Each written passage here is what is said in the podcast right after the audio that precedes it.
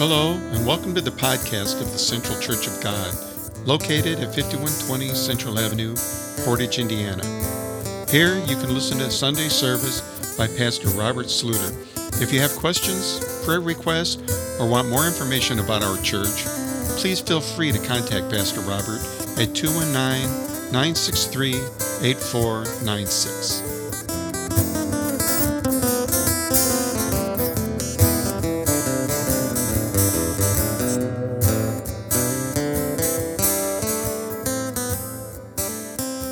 Praise the Lord. But the Lord said to me, because I was like, Lord, I need a word. I need the word you have for us.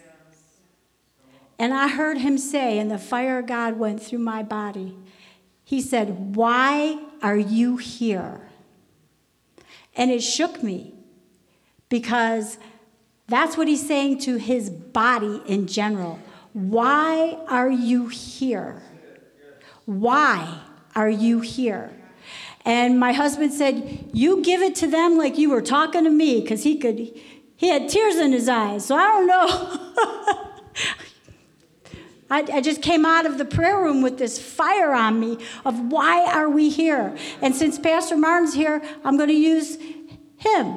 You're not here because of Pastor Martin. If you are, you're here for the wrong reason.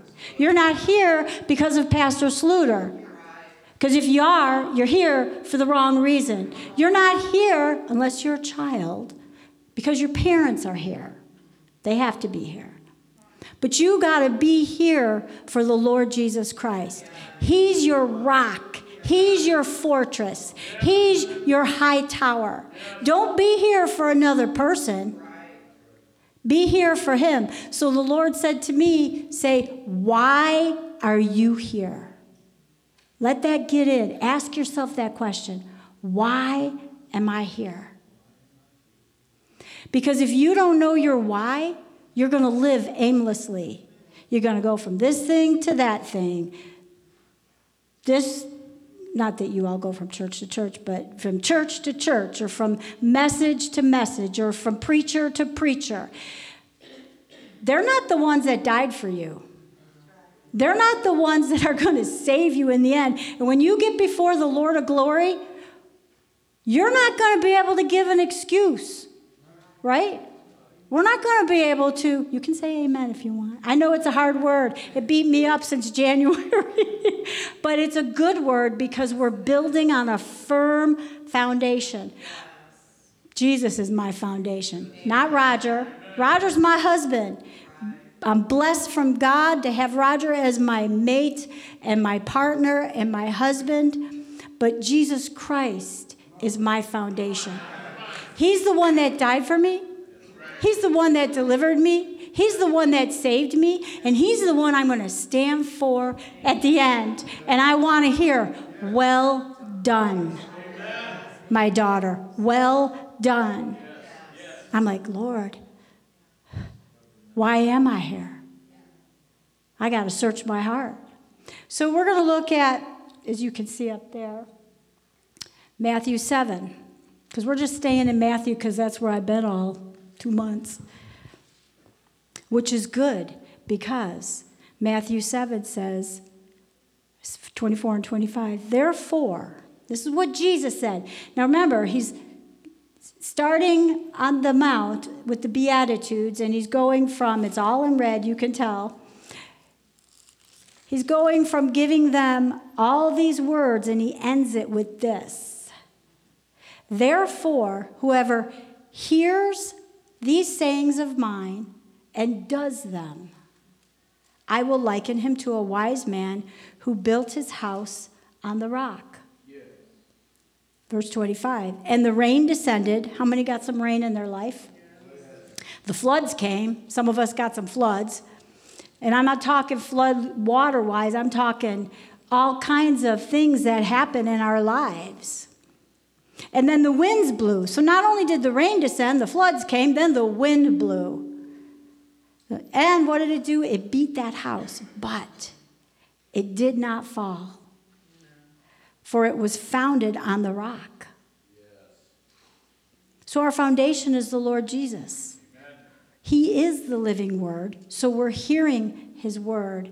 Now let him examine, are we doing his word? Because see, we say a declaration. I don't have that declaration memorized. I wish I did.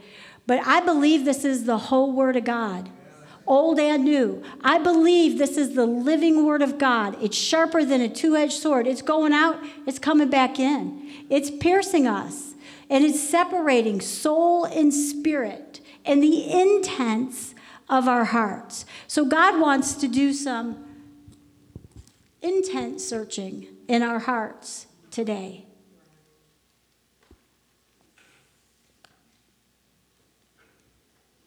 So why are you here? And are you hearing and doing his words? That's a good question. Because, you know, in 26 and 27, it goes on to tell us. I can't see that. But whoever hears these sayings of mine and does not do them will be like a foolish man who built his house on sand. Now, my husband was an iron worker for 40 years, so I asked him a little bit about building. Will I be able to interpret what he said as well? I don't know. But he said, like the high-rises in Chicago, when they build those, they dig down into the bedrock. They got to go way deep. So how deep are your roots today is what I'm asking you. How deep down are you going into the word and then doing it? We got to be doers of the word, not just hearers or sayers. You can quote scripture, but it's your love walk that's the doing it. How well are you living love? You know, we all want revival. We want the manifest presence of God. The message that was preached on that Wednesday was about living love from Romans 12, 9 through 21, which I was going to end with, but I'm not. Read that passage. Prayerfully read that passage. Love without hypocrisy. You know, it's one thing to love your family. It's another thing to love your enemies. We're going to look at what Jesus said about loving our enemies. And that doesn't necessarily mean your enemy is you know, evil. It could be someone who kind of rubs you the wrong way. Their personality aggravates you at work. That can be an enemy because it stirs you up. You know, anything that triggers you and stirs you up, gets us fired up. If it ain't fired up in the Holy Ghost, it ain't Jesus. So then this guy builds his house on sand, and you know, you live in Portage, so you know what sand is. And the rain descended, the floods came, the winds blew and beat on the house, and it fell. And great was the fall, because it wasn't built on the rock. And our rock is Jesus. He's the cornerstone, the capstone. We build on him. He's the foundation of the church. This is his church.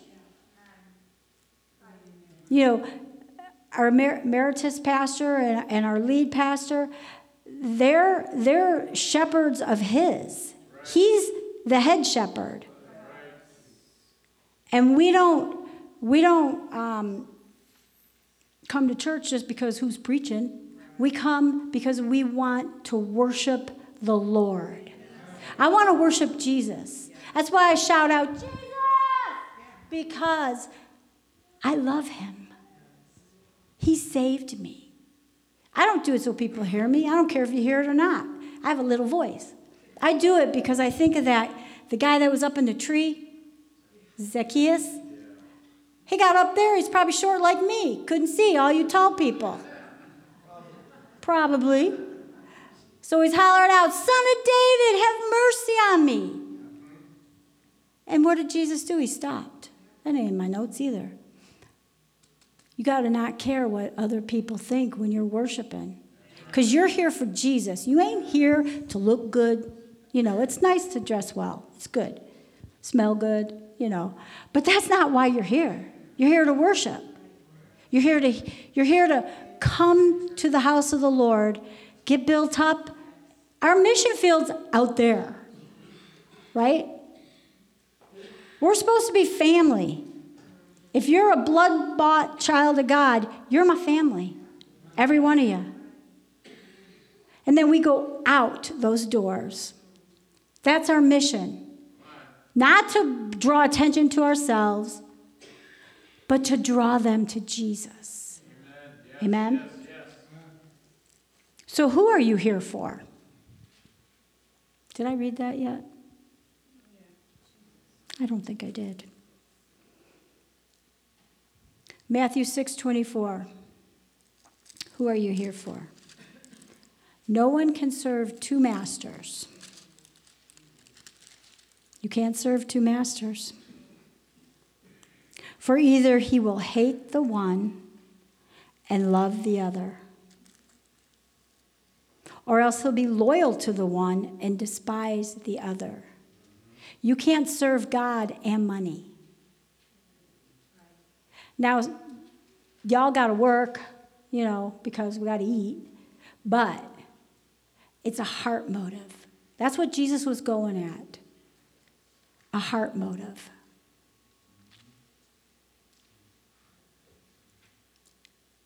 What are you here for?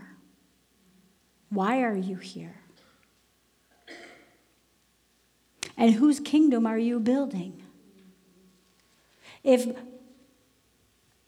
money is more important than your love for Jesus, you'll hold on to your money. You'll use your money as a power and control thing. I want this, I want that, I want this, I want that. It's hard to give when money is your God, because then you gather it all up.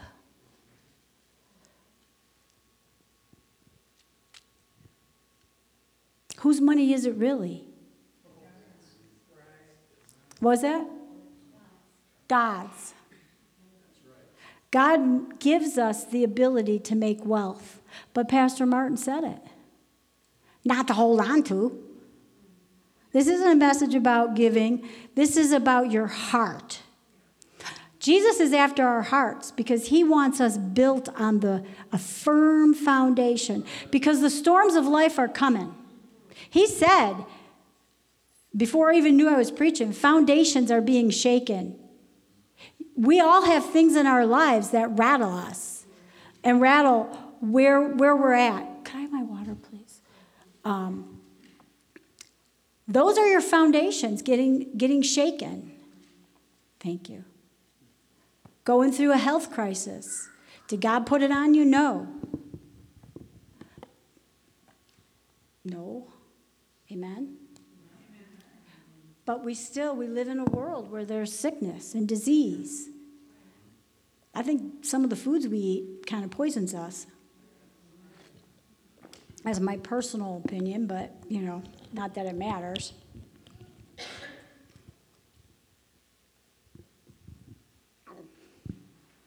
So who do you serve? That's a good question. Who do you really serve? Just let the Holy Spirit just touch your heart. Because I'm not here to beat you up. I'm just giving you what God gave me. I'm like, really, Lord? Last time I spoke on grace. We need the grace to hear and do. So apply that. Hear and do. And you know, I know my husband's hard of hearing. So he'll hear I've said something, but he can't hear my squeaky little voice. Maybe I should get a microphone for home. That would be good, wouldn't it? So sometimes he'll repeat back what I said. It is not what I said. I say to him all the time, if it don't make sense, I didn't say it. My point is, you can hear something and not really hear it correctly. It's always wisdom to ask the Lord when you hear something, where's that in the Word? Right? You got to line it up with God's Word. If it don't line up with His Word, let it go. So whose kingdom are you building? Matthew 6:31 through 34. Therefore, do not worry, saying, what shall we eat or what shall we drink? I had to use this morning because I started worrying I had the wrong word.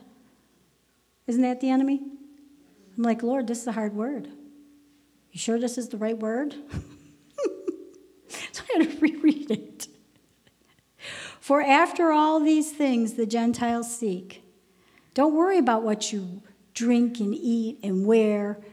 Don't worry about the things that the enemy tries to press you down with. It's trusting the Lord. It's hard to wait when you're waiting on something, isn't it? It's all easy when it's a good day and everything, everything's going smooth. Praise the Lord. It's another day when you're facing life situations, hard situations. That is when the rubber meets the road. That's when you know if your foundation is on Jesus Christ and his word, or if it's on your job, your health, your family. Amen? Because God cares about every one of us. He doesn't allow things to happen to harm you. He's always making us Christ-like. He's always working in us. But, some of us can, fight it a little bit. Who likes to wear a scratchy sweater with a tag poking you in the neck? Anybody? Not one person raised their hand. Oh, Christina likes scratchy sweaters. Was that you up there, Christina? No, because it makes you want to squirm a little bit. Hard things make us squirm. That shows you where your foundation is. That shows you, are you trusting the Lord? Now, I'm not one of those be positive kind of, only positivity, because that will mess you up too. If you don't tell us you're hurting, how can we pray? Right? If we don't know you have a need, how can we help you? Toxic positivity is just say it positive, stay positive. Don't ever say you're hurting. Well, that's not in the Bible. God cares about your needs. But your Heavenly Father knows that you need all those things. That's reassuring. He knows what we need. He knows you're going to need it before you know you're going to need it. I love that. He knows your thoughts before you think them. But seek first the kingdom of God and his righteousness, and all these things shall be added to you. Therefore, don't worry about tomorrow. Well, that's easier said than done. One of the best ways to not worry about tomorrow is to speak the word over tomorrow, especially if you're facing something.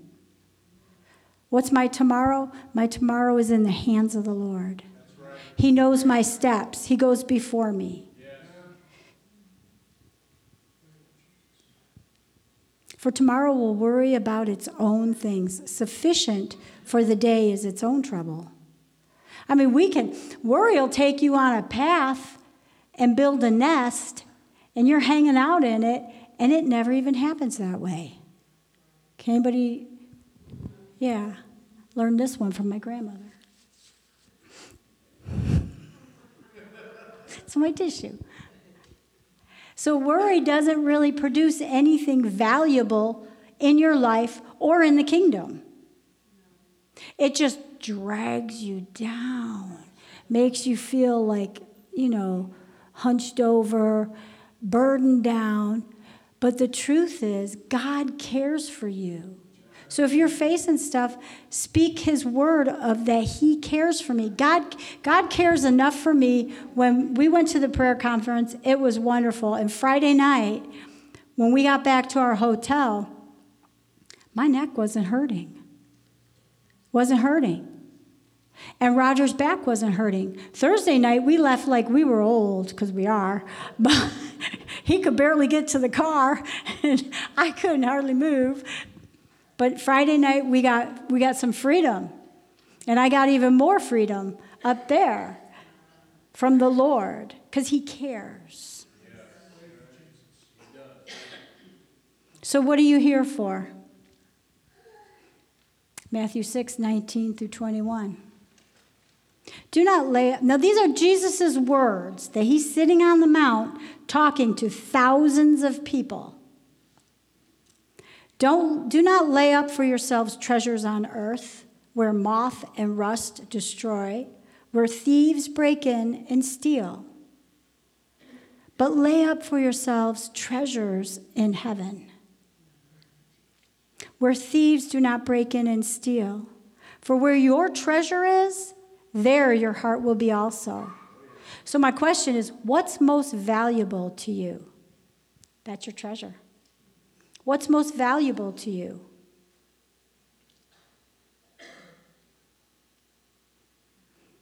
Treasures are people. Jesus died for people. He died for us. And he died for all the people out there. We have a big old community that we got to reach. But we need people who are listening and doing to reach the community. Don't say I'm too old. Because you're not. I mean, God took me through MIP at 62. Who would have thought? Yeah, it was the glory of God that got me through, the grace of God. People are a treasure.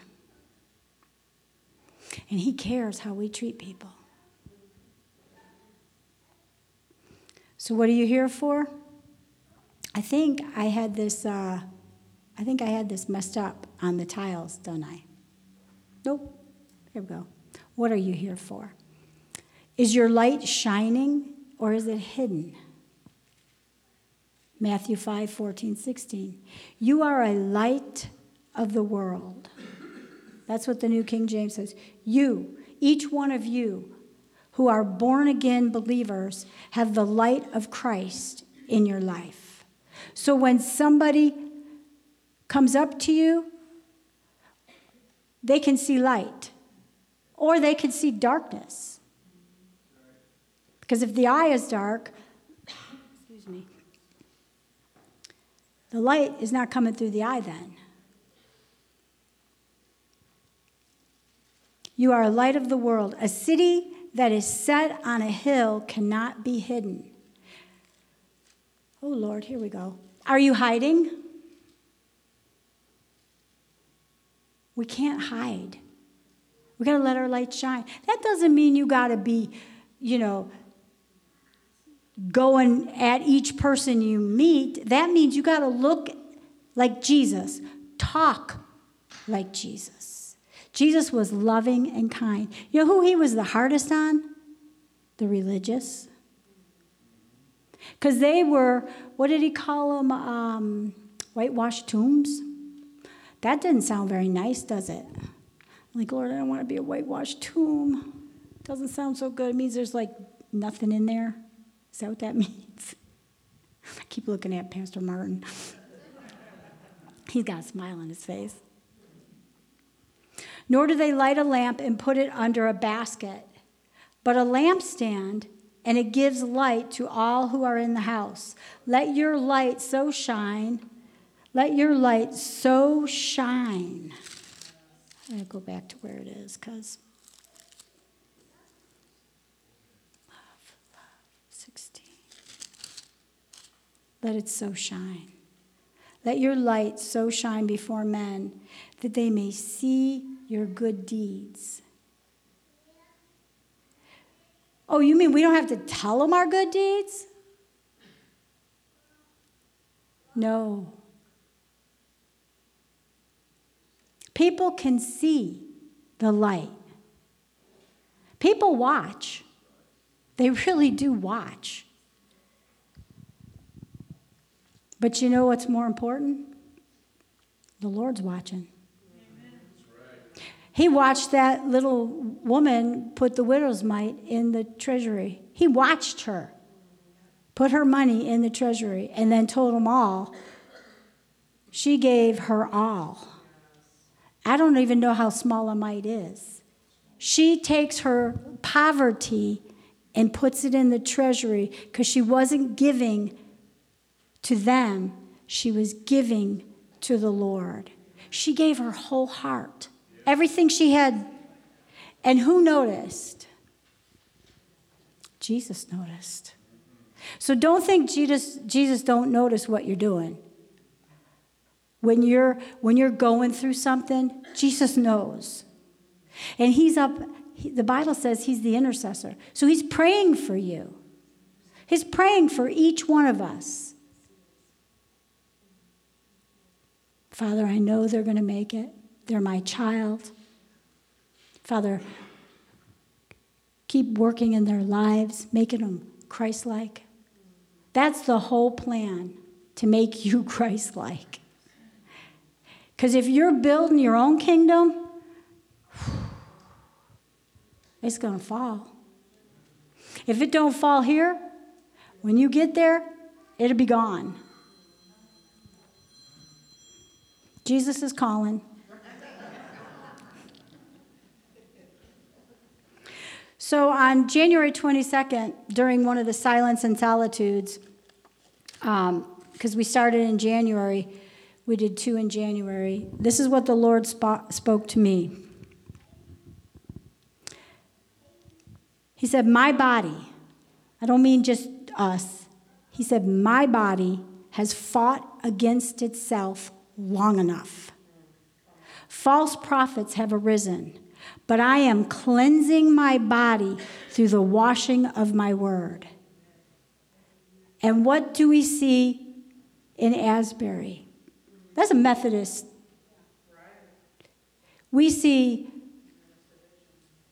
worship, straight to Jesus, and the word, and prayer, and repentance. He's washing his body, including us, because we're the body of Christ, but he's washing his body in America with his word, the purity of his word. Because we need it.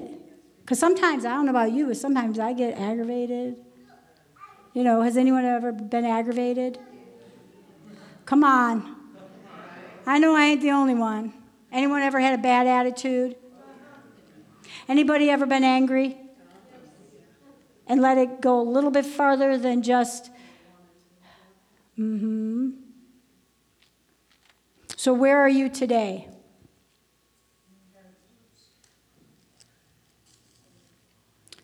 Matthew 7, 1 through 5. This is what Jesus is asking us. Where are you today in hearing my word and doing my word? Judge not. You know what's the easiest time to judge? When you're in your car. We all have that. When they cut you off, you think, what? Hello, the speed limit is 4-5. Judge not, that you be not judged. You mean what we sow, we reap? So if I'm judging Pastor Martin or Roger, that judgment's coming back on me. Don't sit there thinking all self-righteous, you don't ever judge. We're going to ask the Holy Spirit when we all come up here to search our hearts, because he wants to know, why are you here? He wants to show you why you're here. For with what judgment you judge, you will be judged. That's scary. And with the measure you use, it will be measured back to you. So this gets even better. Here we go. Notice the planks. And why do you look at the speck? A speck in Roger's eye, in your brother's eye, but do not consider the plank in your own eye. Or how can you say to your brother, let me remove the speck from your eye? Hypocrite, he called them hypocrites. Can you imagine if someone's up here and they go, hypocrite, to a bunch of people? Man, that preacher would be in trouble, wouldn't he? But this is Jesus saying it. We can be hypocrites just by judging what I see him doing.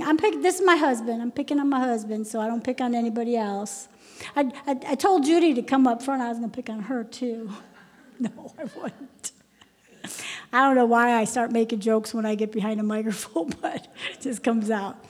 But if I'm picking on him all the time, I'll tell you a secret. This, not really a secret. This is what happened. Years ago when we were first married, am I out of the camera? I don't know what I was picking on Roger about. It was something he had done or something he said. And all of a sudden, my husband bends over. He picks up imaginary rocks, and he's throwing them back at me. I said, "What are you doing?" He goes, "I'm throwing back the rocks you're throwing at me." We bust out laughing, and we haven't done that since. You can use that. That worked. We cannot. We got to let God. By the grace of God, we got to let God remove. But you got to be willing. Because you can come up here and, "Lord, take this problem, fix this, do that," and walk away unchanged because there's a root to the problem. God wants to pluck up roots so he can plant his love. So then out of us comes the love of God towards our fellow brothers and sisters.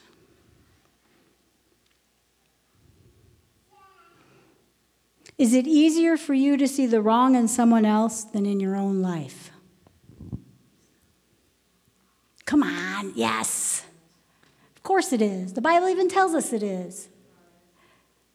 But that's where we have to be willing to allow the Holy Spirit to show us where we're really at, right? Where are you really at? Like the Lord said, why are you here? We're here because of Jesus. And Jesus is messing with our business today. You know why? Because he's coming back for a bride that's without spot or wrinkle.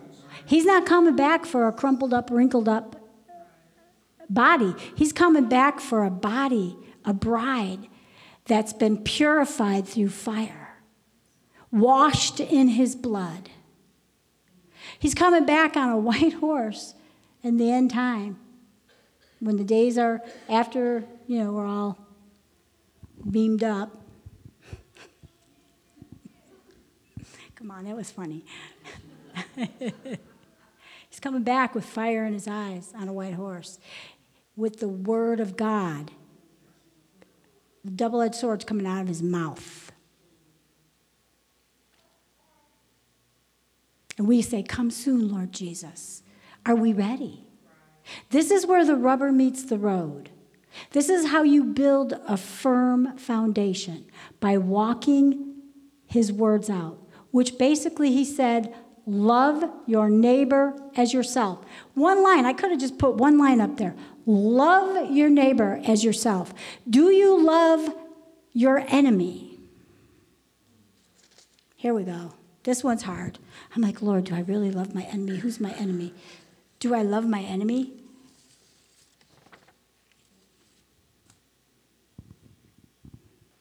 Matthew 5, 43 and 48.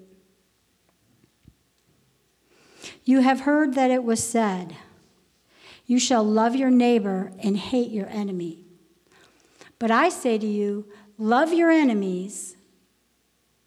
You know, your enemies are the people that aggravate you, the people you kind of grumble about, the people who maybe you think you're better than. That's not how we're supposed to be. We're supposed to love. It's not easy. I'm not up here thinking I got it all together. This is wrecking me. It's been since January. And like I said, read Romans 12, 9 through 21. Prayerfully read that. If there's time, we're going to read it. Because that is where the rubber meets the road. Do you love without hypocrisy? Do you love your enemies? Do you only love the people who are in your group? If you only love the people who are in your group, that ain't Jesus. He went and had dinner with sinners, prostitutes. He didn't go into the, you know, I'm sure a Pharisee invited him at least once. They didn't like it. They didn't want him there because he loved the unloving. He loved the stinky people. He loved the people who are hard to get along with. He loves you. He loves me. We can be hard to get along with, obviously, or my husband wouldn't have been throwing back my rocks.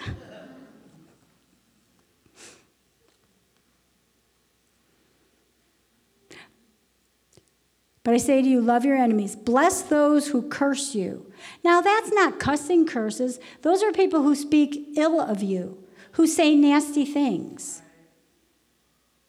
People who curse you are people who are saying negative things about you, not just to your face, but to anybody else. That is not God.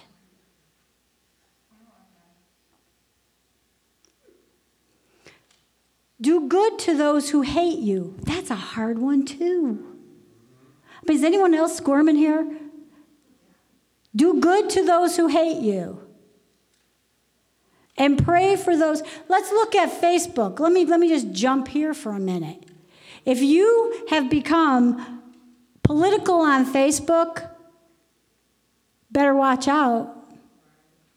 Because God didn't call us. Yes, we should be political. We should vote. But he didn't call us to fight on Facebook.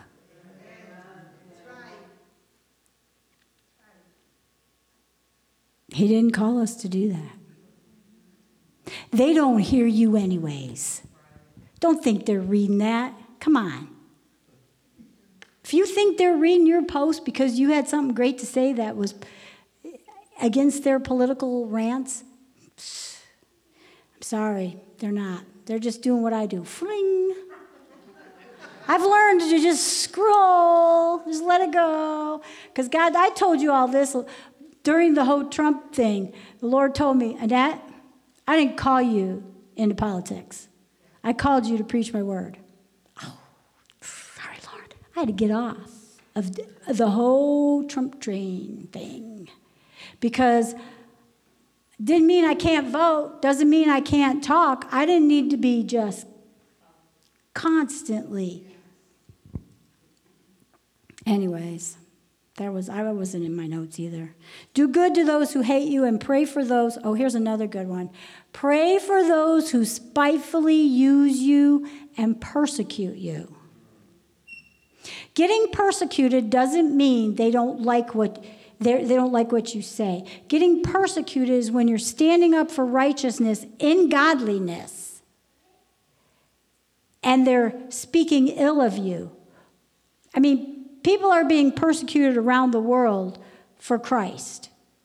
They're not being talked about on Facebook. They're being killed, beheaded, harmed. It's dangerous. We in America don't understand. We think persecution is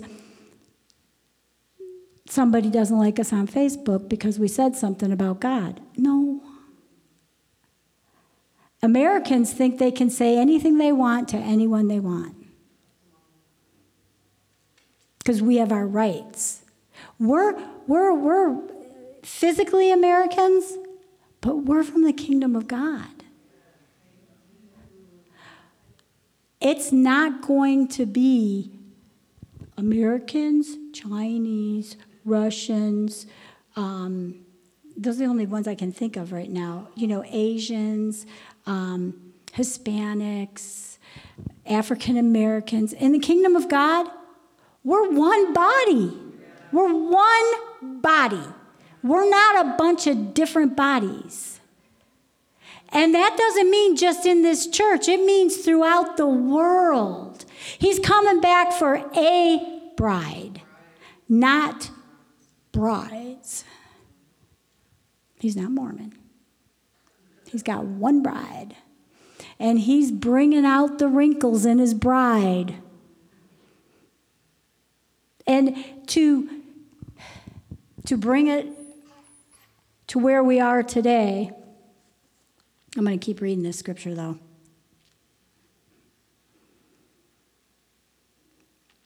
That you may be sons of your Father in heaven, for he makes his sun rise on the evil and the good. You know, when I was first, I've read through the Bible several times, but as I've been prayerfully just meditating on these passages for almost 2 months now, it's like, yeah, you do let the sun rise for evil and good. And he lets the rain come down on the just and the unjust. Would I? Truthfully, probably not. I want to say I would. 46. For if you love those who love you, what reward have you? Think about that. This is Jesus speaking. We know it's in red.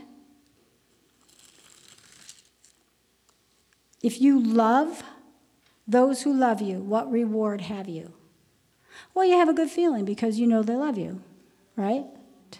Because he wants you to have more of him and less of you. But you can't have more of him if you're full of you. Did that make sense? Yes. You got to be out of your way. I've gotten in my way a few times. Anybody else? I don't want to be in my way anymore. I want the Lord's way. His way is the perfect way. My way gets rocks thrown back at me.